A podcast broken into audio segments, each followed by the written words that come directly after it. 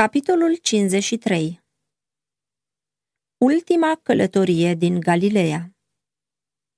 Capitolul acesta se bazează pe cele relatate în Luca 9 cu versetele 51 la 56, 10 cu versetele 1 la 24.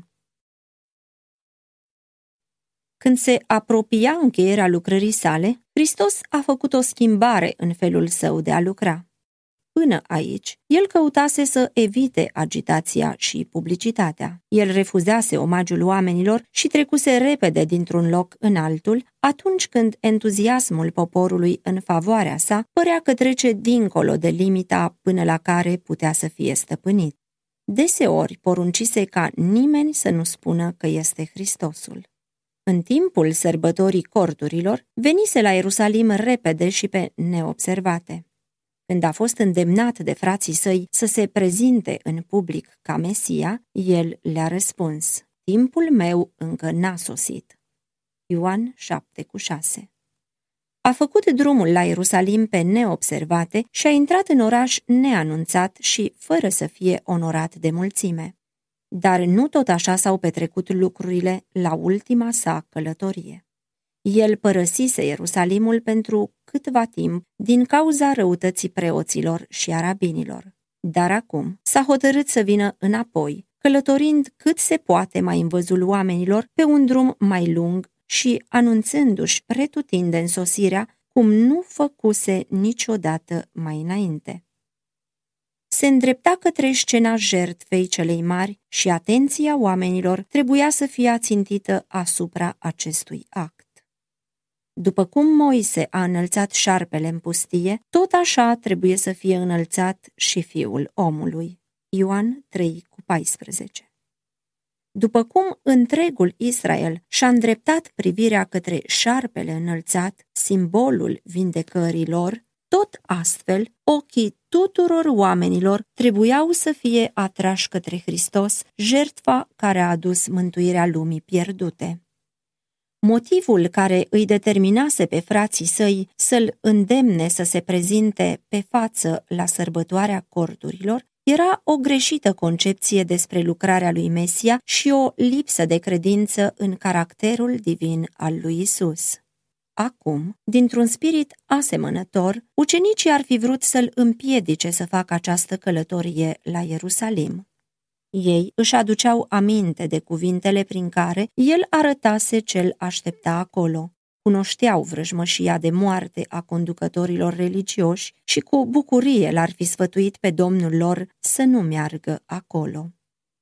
Pentru inima lui Hristos era o povară grea aceea de a-și croi drum prin temerile, dezamăgirile și necredința ucenicilor săi iubiți.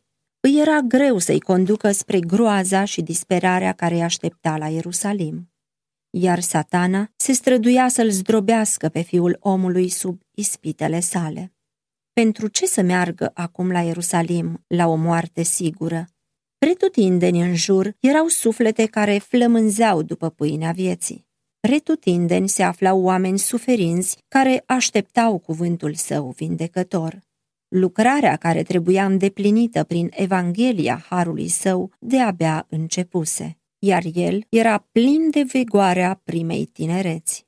Pentru ce să nu meargă înainte către câmpurile întinse ale lumii, ducând cuvintele de har și atingerea puterii vindecătoare? Pentru ce să nu guste bucuria de a da lumină și fericirea celor milioane de oameni care zăceau în întuneric și necaz?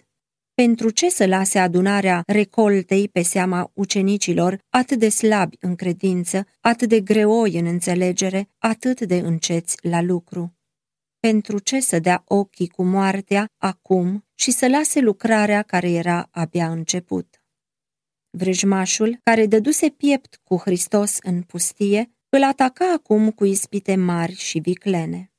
Dacă Iisus ar fi cedat o singură clipă, dacă pentru a-și salva viața și-ar fi schimbat atitudinea în vreun amănunt, oricât de neînsemnat, agenții lui Satana ar fi triumfat, iar lumea ar fi fost pierdută. Dar Isus și-a îndreptat fața hotărât să meargă la Ierusalim. singura lege a vieții sale era voința Tatălui. Cu ocazia vizitei făcute la templu în copilărie, el îi spusese Mariei: „Oare nu știați că trebuie să fiu în casa tatălui meu?” Luca 2,49. La Cana, când Maria dorise ca el să-și desfășoare puterea făcătoare de minuni, răspunsul lui a fost: „Ceasul meu încă n-a sosit.” Ioan 2,4. Cu aceleași cuvinte le-a răspuns fraților săi când stăruiau ca el să meargă la sărbătoare. Dar în planul cel mare al lui Dumnezeu fusese precizat un timp anume când el trebuia să se jertfească pentru păcatele oamenilor și ceasul acela avea să sune curând. El nu voia să dea greș, nici să se lase înfrânt. Pașii lui erau îndreptați spre Ierusalim, unde vrăjmașii lui uneltiseră timp îndelungat să-i ia viața. Acum el voia să ofere, să o dea de bunăvoie.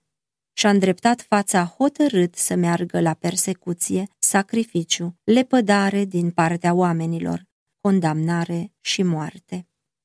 A trimis înainte niște soli care s-au dus și au intrat într-un sat al samaritenilor ca să-i pregătească un loc de găzduit. Dar oamenii n-au vrut să-l primească pentru că el se îndrepta spre Ierusalim. Ei au interpretat lucrul acesta ca și cum Hristos i-ar fi preferat pe iudei pe care ei îi urau de moarte. Dacă el ar fi venit să refacă templul lor și să se închine pe muntele Garizim, l-ar fi primit cu mare bucurie. Dar el mergea către Ierusalim și de aceea nu voiau să-l găzduiască. Nu și-au dat seama că îndepărtează de la ușa lor cel mai bun dar al cerului. Iisus i-a invitat pe oameni să-l primească, le-a cerut ajutorul ca să se poată apropia de ei și să reverse asupra lor cele mai bogate binecuvântări. Pentru orice binefacere făcută față de el, dădea înapoi un dar mai scump. Dar din cauza prejudecăților și bigotismului lor, samaritenii au pierdut totul. Iacov și Ioan, trimișii lui Hristos, se simțeau adânc jigniți de insulta adusă Domnului lor. Ei erau plini de indignare pentru faptul că el fusese tratat în felul acesta de către samaritenii pe care îi onora cu prezența sa. Nu de mult, acești ucenici fuseseră cu el pe muntele Schimbării la față și îl văzuseră glorificat de Dumnezeu și onorat de Moise și Ilie. Și acum considerau că această fățișă lipsă de respect din partea samaritenilor nu trebuia să rămână fără o pedeapsă exemplară. Venind la Hristos, i-au raportat cuvintele oamenilor, spunându-i că aceștia n-au vrut să-l găzduiască nici măcar o noapte. Ei socoteau că i s-a făcut o mare nedreptate și, văzând în depărtare muntele Carmel, unde Ilie îi omorâse pe profeții mincinoși, au spus: „Vrei să poruncim să se pogoare foc din cer și să-i mistuie, cum a făcut Ilie?” Mare le-a fost mirarea, văzând că pe Iisus îl durea cuvintele lor și uimirea lor a crescut și mai mult la cuvintele de mustrare pe care le-au auzit. „Nu știți de ce duh sunteți însuflețiți, căci Fiul omului a venit nu ca să piardă sufletele oamenilor, ci ca să le mântuiască.” Și a mers într-un alt sat. Misiunea lui Hristos nu este aceea de a-i constrânge pe oameni să-l primească. Numai Satana și oamenii stăpâniți de duhul lui caută să forțeze conștiința. Sub pretenția râvnei pentru neprihănire, oamenii se asociază cu îngerii răi ca să aducă suferință asupra semenilor lor pentru a-i converti la ideile lor religioase, dar Hristos se arată întotdeauna plin de îndurare, căutând întotdeauna să câștige inimile oamenilor prin descoperirea iubirii sale. El nu poate să îngăduie un rival în suflet, nici să primească un serviciu făcut pe jumătate. El dorește o slujire de bunăvoie a inimii sub îndemnul iubirii. Nu poate exista o dovadă mai convingătoare că avem duhul lui Satana decât tendința de a-i răni și a-i distruge pe aceia care nu apreciază lucrarea noastră sau lucrează altfel decât considerăm noi că ar fi bine. Orice făptură umană cu trup, suflet și spirit este proprietatea lui Dumnezeu. Hristos a murit pentru a-i răscumpăra pe toți oamenii. Nimic nu poate fi mai jignitor pentru Dumnezeu decât atunci când oamenii îi fac pe cei răscumpărați prin sângele Mântuitorului să sufere din cauza bigotismului religios. Iisus a plecat de acolo și a venit în ținutul Iudeii, dincolo de Iordan. Gloatele s-au adunat din nou la el și, după obiceiul său, a început iarăși să-i învețe. Marcu 10:1. Mare parte din lunile de la încheierea lucrării lui Hristos au fost petrecute în Perea, o provincie a Iudeii care se afla dincolo de Iordan. Aici mulțimea s-a adunat în jurul său ca în prima parte a lucrării sale în Galileea și au fost repetate multe dintre învățăturile sale de mai înainte. După cum îi trimisese pe cei 12, tot astfel a mai rânduit alți 70 și a trimis 2 câte 2 înaintea lui în toate cetățile și în toate locurile pe unde avea să treacă el. Luca 10:1. Acești ucenici stătuseră câtva timp cu el și se pregătiseră pentru această lucrare. Când au fost trimiși cei 12 în prima lor lucrare misionară separată, Iisus a fost însoțit de alți ucenici în călătoria sa prin Galileea. În felul acesta, ei au avut privilegiul unei strânse legături cu el și al unei învățături personale directe. Acum, aceștia, mai mulți la număr, trebuiau să meargă în lucrare. Îndrumările date celor 70 erau asemănătoare cu cele date celor 12, dar porunca primită de cei 12 de a nu intra în vreun oraș al neamurilor sau al samaritenilor n-a fost dată și celor 70. Deși Hristos fusese de curând respins de samariteni, iubirea lui față de ei nu se schimbase. Când au pornit în numele său, cei 70 au vizitat în primul rând orașele Samariei. Însăși vizita Mântuitorului în Samaria și, mai târziu, aprecierea samariteanului milos și marea bucurie a leprosului samaritean, care fusese singurul dintre cei 10 leproși vindecați care a venit să-i mulțumească lui Hristos, erau pline de însemnătate pentru ucenici. Învățătura s-a înfipt adânc în inima lor. În însărcinarea pe care le-a dat-o chiar înainte de înălțare, Iisus a menționat Samaria împreună cu Ierusalimul și Iudea ca locuri unde să predice în primul rând Evanghelia. Învățătura sa îi pregătise să îndeplinească această însărcinare. Când au mers în numele învățătorului lor în Samaria, i-au găsit pe oameni gata să-i primească. Samaritenii auziseră cuvintele de laudă ale lui Hristos și cunoșteau lucrările sale pline de îndurare pentru oamenii din neamul lor. Ei au văzut că, fără a lua în seamă purtarea lor aspră față de el, Domnul avea numai gânduri de iubire față de ei și inima lor a fost câștigată.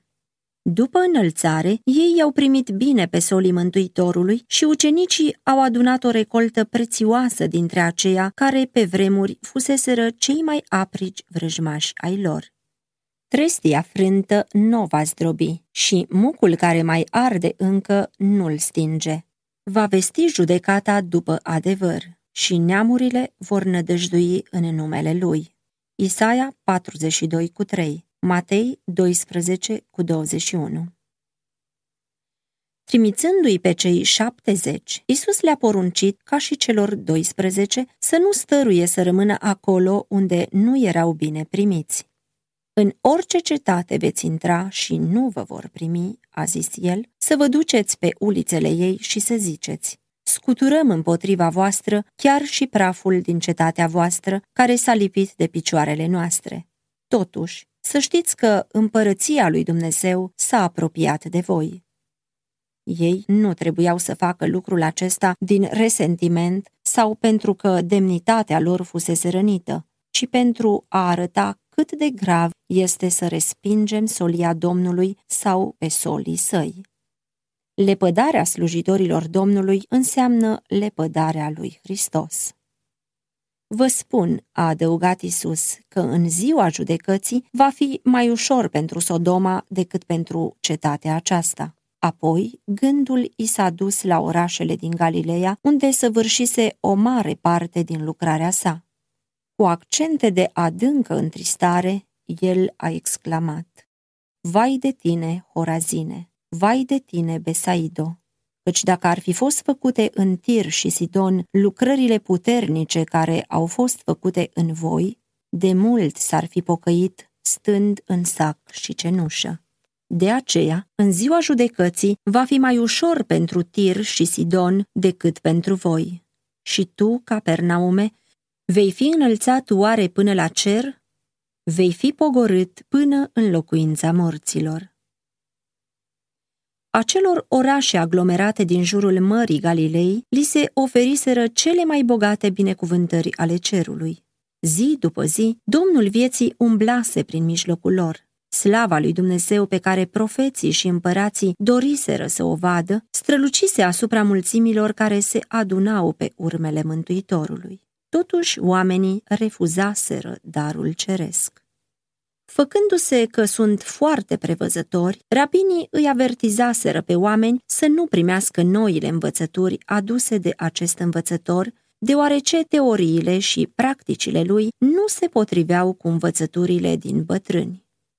Oamenii au crezut ce au spus profeții și fariseii, în loc să caute să înțeleagă cuvântul lui Dumnezeu. Ei îi onorau pe preoți și conducători în loc să-L onoreze pe Dumnezeu și lepădau adevărul ca să poată țină propriile tradiții. Mulți fuseseră impresionați și aproape convinși, dar n-au lucrat după aceste convingeri și n-au fost socotiți ca fiind de partea lui Hristos. Satana le-a prezentat ispitele lui până când lumina a început să pară a fi întuneric. În felul acesta, mulți au lepădat adevărul care s-ar fi dovedit a fi salvarea sufletului lor. Martorul credincios zice: "Iată, eu stau la ușă și bat." Fiecare avertizare, fiecare mustrare și fiecare îndemnare care ni se dau prin cuvântul lui Dumnezeu sau prin trimișii săi, reprezintă o bătaie la ușa inimii. Este glasul lui Iisus care cere să intre. Cu fiecare bătaie neluată în seamă, dispoziția de a deschide slăbește. Dacă impresiile din partea Duhului Sfânt sunt disprețuite astăzi, ele nu vor mai fi așa de puternice mâine. Inima devine mai puțin sensibilă și cade într-o inconștiență primejdioasă cu privire la scurtimea vieții și la durata veșniciei. Condamnarea noastră la judecată nu se va datora faptului că am fost duși în rătăcire, ci că am neglijat ocaziile trimise de cer pentru a cunoaște adevărul. Asemenea apostolilor, cei 70 au primit puteri supranaturale ca un sigiliu al misiunii lor. Când și-au încheiat lucrarea, s-au întors cu bucurie zicând: "Doamne, chiar și dracii ne sunt supuși în numele Tău." Iisus a zis: "Am văzut pe Satana căzând ca un fulger din cer." Lui Iisus i-au venit în minte scenele trecutului și ale viitorului. L-a văzut pe Lucifer când a fost aruncat din locurile cerești. A privit apoi la scenele viitoare ale agoniei sale, când caracterul înșelătorului trebuia să se descopere în fața tuturor lumilor. A auzit strigătul: "S-a sfârșit", anunțând că mântuirea neamului omenesc era asigurată pentru veșnicie, că cerul era asigurat pe vecie împotriva acuzațiilor, amăgirilor și pretențiilor pe care le-ar fi născocit Satana. Dincolo de crucea de pe Golgota, cu suferința și ocara ei, Iisus a privit la ziua finală, ziua cea mare, când prințul puterii văzduhului va fi distrus odată cu pământul, care a fost mutilat atâta vreme prin revolta lui. Iisus a văzut lucrarea răului terminată pentru totdeauna și pacea lui Dumnezeu umplând cerul și pământul. De aici înainte, urmașii lui Hristos trebuiau să privească la Satana ca la un vrăjmaș înfrânt. Pe cruce, Iisus urma să câștige biruința pentru ei. El dorea ca ei să primească biruința aceasta ca fiind a lor. Iată, a zis el, că v-am dat putere să călcați peste șerpi și peste scorpii și peste toată puterea vrăjmașului și nimic nu vă poate vătăma. Puterea nemărginită a Duhului Sfânt este apărarea oricărui suflet copleșit de greutăți. Hristos nu va îngădui ca vreunul dintre cei care, prin pocăință și credință, au cerut protecția sa să treacă sub puterea vrăjmașului. Mântuitorul este alături de cei ispitiți și încercați. La el nu poate fi insucces, pierdere, imposibilitate sau înfrângere. Noi putem totul prin acela care ne întărește. Când vin ispitele și încercările, nu aștepta ca mai întâi să birui toate greutățile, ci privește la Iisus, ajutorul tău. Există creștini care gândesc și vorbesc prea mult despre puterea lui Satana. Ei se gândesc la vrăjmașul lor, se roagă în privința lui, vorbesc despre el și, în închipuirea lor, el crește fără încetare. Este adevărat că Satana este o ființă puternică, dar, mulțumim lui Dumnezeu, avem un mântuitor puternic care l-a izgonit pe cel rău din cer. Satana simte plăcere când îi preamărim puterea. De ce să nu vorbim despre Isus? De ce să nu preamărim puterea și iubirea lui? Curcubeul făgăduinței care înconjoară tronul de sus este o veșnică mărturie că atât de mult a iubit Dumnezeu lumea încât a dat pe singurul lui Fiu, pentru ca oricine crede în el să nu piară, ci să aibă viață veșnică. Ioan 3,16. El mărturisește universului că Dumnezeu nu va părăsi niciodată pe poporul său în lupta cu cel rău. Aceasta este pentru noi o asigurare că vom primi putere și ocrotire atâta timp cât va dura stăpânirea sa. Iisus a adăugat: totuși, să nu vă bucurați de faptul că duhurile vă sunt supuse, ci bucurați-vă că numele voastre sunt scrise în ceruri. Nu vă bucurați că aveți putere, ca să nu pierdeți cumva din vedere dependența voastră de Dumnezeu. Fiți cu băgare de seamă ca să nu se apropie de voi mulțumirea de sine și să ajungeți să lucrați în propria putere mai degrabă decât în spiritul și tăria Domnului vostru. Eul este totdeauna gata să se laude dacă, într-o măsură oarecare, lucrarea are succes. Eul se îngânfă și se înalță și cei din jur rămân cu o impresie greșită și nu înțeleg că Dumnezeu este totul în tot. Apostolul Pavel zice: când sunt slab, atunci sunt tare. 2 Corinteni 12,10. Când ne dăm seama de slăbiciunea noastră, înțelegem că trebuie să ne sprijinim pe o putere care nu este în noi. Nimic nu poate să pună așa de mult stăpânire pe inimă ca simțământul neclintit al răspunderii noastre față de Dumnezeu. Nimic nu pătrunde mai mult în profunzimea motivelor purtării noastre ca simțământul iubirii iertătoare a lui Hristos. Dacă avem părtășie cu Dumnezeu, atunci suntem umpluți cu Duhul Său cel Sfânt, care ne face în stare să avem părtășie și cu semenii noștri. Bucurați-vă atunci când, prin Hristos, ați devenit legați cu Dumnezeu, membri ai familiei cerești. Dacă priviți totdeauna în sus, veți avea simțământul continuu al slăbiciunii firii voastre omenești. Cu cât veți cultiva mai puțin eul, cu atât veți înțelege mai clar și mai pe deplin măreția Mântuitorului vostru. Cu cât vă veți lega mai strâns de izvorul luminii și al puterii, cu atât va străluci mai multă lumină asupra voastră și cu atât veți avea mai multă putere de a lucra pentru Dumnezeu. Bucurați-vă că sunteți una cu Dumnezeu, una cu Hristos și cu întreaga familie cerească. Atunci când cei 70 ascultau cuvintele lui Hristos, Duhul Sfânt imprima în mintea lor realitățile vii și scria adevărul pe tablele inimii lor. Deși erau înconjurați de o mulțime de oameni, li se părea că sunt singuri cu Dumnezeu. Văzând că ei înțeleg spiritul învățăturii date atunci, Iisus s-a bucurat în Duhul Sfânt și a zis: Tată, Doamne, al cerului și al pământului, te laud pentru că ai ascuns aceste lucruri de cei înțelepți și pricepuți și le-ai descoperit pruncilor. Da, Tată, fiindcă așa ai găsit tu cu cale. Toate lucrurile mi-au fost date în mâini de Tatăl meu și nimeni nu știe cine este Fiul afară de Tatăl, nici cine este Tatăl afară de Fiul și acela căruia vrea Fiul să îl descopere.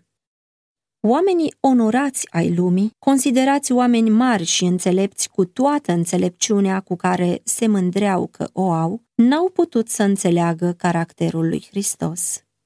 Ei îl judecau după înfățișare, după umilința la care era supus ca ființă omenească. Dar pescarilor și vameșilor le fusese dat să-l vadă pe cel nevăzut. Nici ucenicii nu ajunseseră să înțeleagă tot ce dorea Iisus să le descopere. Dar puțin câte puțin, atunci când se predau puterii Duhului Sfânt, mintea lor era luminată. Ei își dădeau seama că puternicul Dumnezeu, îmbrăcat în veșmântul trupului omenesc, se afla între ei. Iisus s-a bucurat că, deși cei înțelepți și pricepuți nu aveau această cunoștință, ea fusese descoperită acestor oameni umili. Adesea, când prezentase textele scripturilor Vechiului Testament și arătase aplicația lor la sine și la lucrarea sa de ispășire, oamenii fusese retreziți de către Duhul Său cel Sfânt și înălțați într-o atmosferă cerească.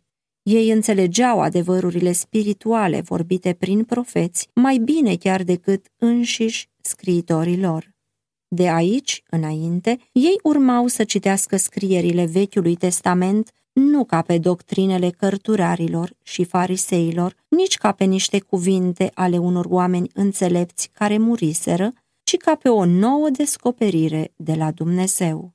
Ei au văzut pe acela pe care lumea nu-l poate primi, pentru că nu-l vede și nu-l cunoaște, dar voi îl cunoașteți, căci rămâne cu voi și va fi în voi. Ioan 14,17.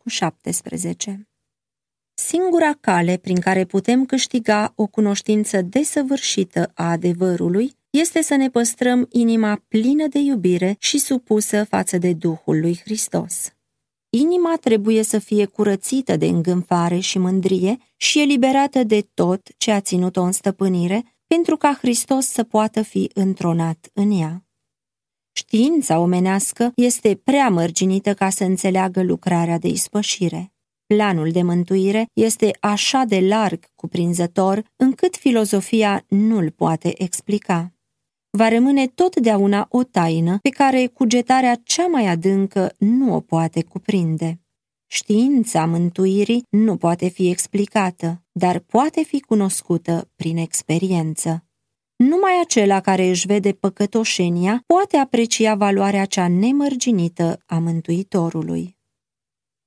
Îndrumările date de Hristos, când își croia drum încet din Galileea către Ierusalim, erau pline de învățături. Oamenii ascultau cuvintele sale cu multă atenție. În Perea și în Galileea, oamenii erau mai puțin sub stăpânirea bigotismului iudaic decât în Iudea și învățăturile sale au găsit un ecou în inimile lor. În aceste ultime cuvinte ale lucrării sale au fost rostite multe dintre parabolele lui Hristos. Preoții și rabinii îl urmăreau cu o ură mereu crescândă și el a învăluit în simboluri avertizările pe care le dădea. Ei nu puteau înțelege greșit ce voia el să spună, însă nu puteau să găsească în cuvintele lui nimic care să întemeieze o acuzație împotriva lui. În parabola cu vameșul și fariseul, rugăciunea arogantă, Dumnezeule, îți mulțumesc că nu sunt ca ceilalți oameni, era într-un contrast izbitor cu cererea pocăinței, ai milă de mine, păcătosul.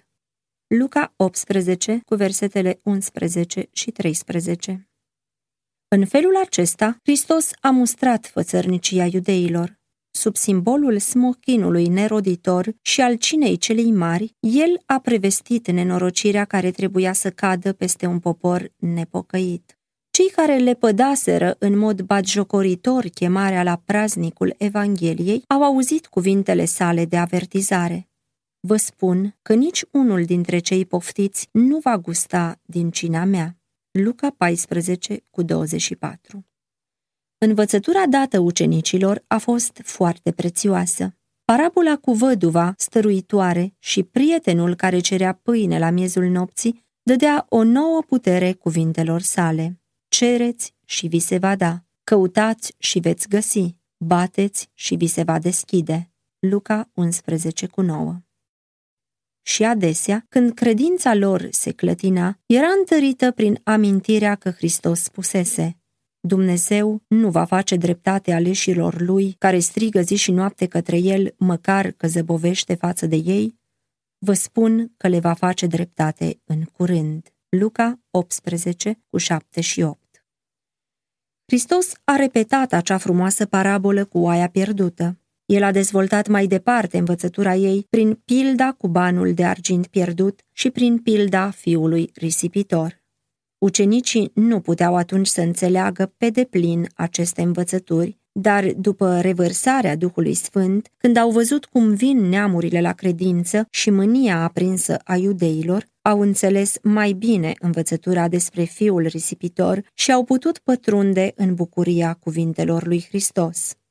Trebuie să ne veselim și să ne bucurăm, căci acest fiu al meu era mort și a înviat, era pierdut și a fost găsit. Luca 15, cu versetul 32 și versetul 24. Și când au mers în numele Domnului lor, dând piept cu vorbirile de rău, sărăcia și persecuția, adesea și-au îmbărbătat inima repetând cuvintele pe care le rostise el în această ultimă călătorie. Nu te teme, turmă mică, pentru că Tatăl vostru vă dă cu plăcere împărăția. Vindeți ce aveți și dați milostenie. Faceți-vă rost de pungi care nu se învechesc, o comoară nesecată în ceruri, unde nu se apropie hoțul și unde nu roade molia. Căci unde este comoara voastră, acolo este și inima voastră. Luca 12, cu 32 la 34.